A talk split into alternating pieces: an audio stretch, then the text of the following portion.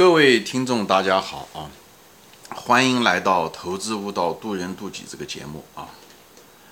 呃，我们今天继续谈这个企业分析啊、财务分析啊、这些估值啊、一些误区啊、人的认知上的一些误区。人常常犯一种错误啊，就是比较教条。教条就是以一种呆板的，为了分析而分析，过于相信指标的那种方式，就教条啊，就是忘了这个理论背后的实际啊，活生生的实体，而拘泥于字面啊，所以。中国有个寓言，就是“赠人买履”，就是这个啊，就是他更相信鞋子，而不相信那个脚本身，这就是典型的啊这种教条主义。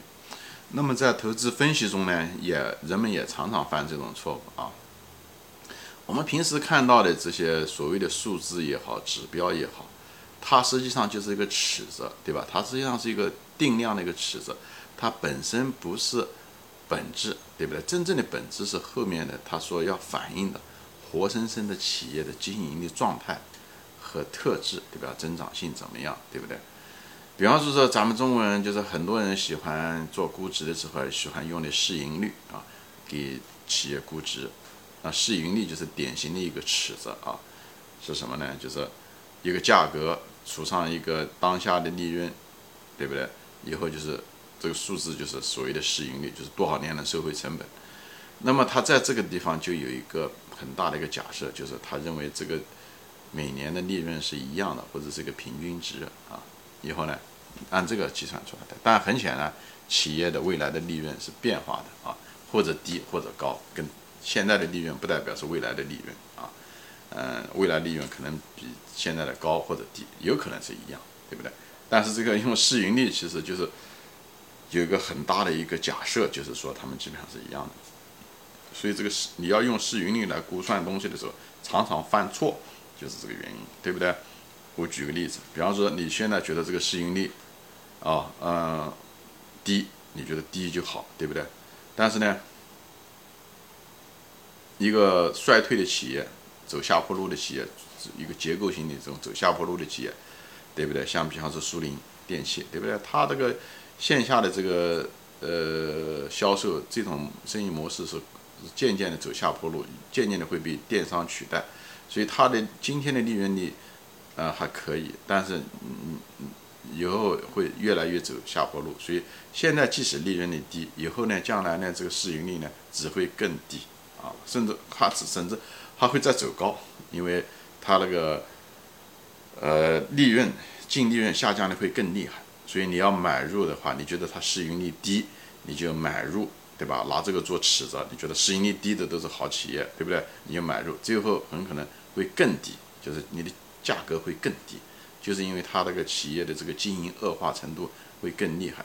所以这就是所谓的是价值陷阱啊！有兴趣的同学可以往前面翻一翻，我谈过什么叫做价值陷阱，讲的就是这个，这是在投资中人们价值投资者常犯的一个错误啊！这就是。相信尺子而不相信企业，你应该把后面的企业应该分析清楚，不能只是简单的看这个尺子哦，这个市盈率低哦，那就是好，所以这就是典型的赠人买履的这种想法，对不对？嗯，所以这就是为什么，比方说茅台吧，啊，茅台就是一个增长型的，它就是持续性很好的，它的市盈率可能是三十，对不对？那么苏宁电器呢，它的市盈率可能只有十，那你说哪一家公司好？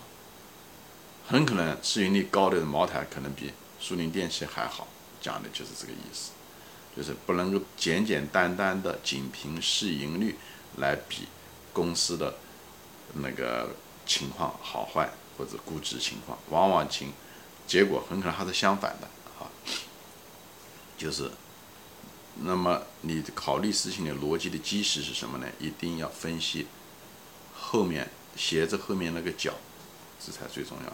企业本身、企业经营、行业，对不对？企业这个竞争情况、需求情况，分析企业本身，企业就是那只脚，而所谓的市盈率也好、净资产收益率也好，各种指标也好，那个都是各种各样的尺子而已。这种这些指标项目也好，好吧，我们一定要考虑问题，一定要考虑本质，而不是只是看表面的数字啊，这样就会流于教条，啊，过于相信指标本身，啊，忘记了指标背后的活生生的企业。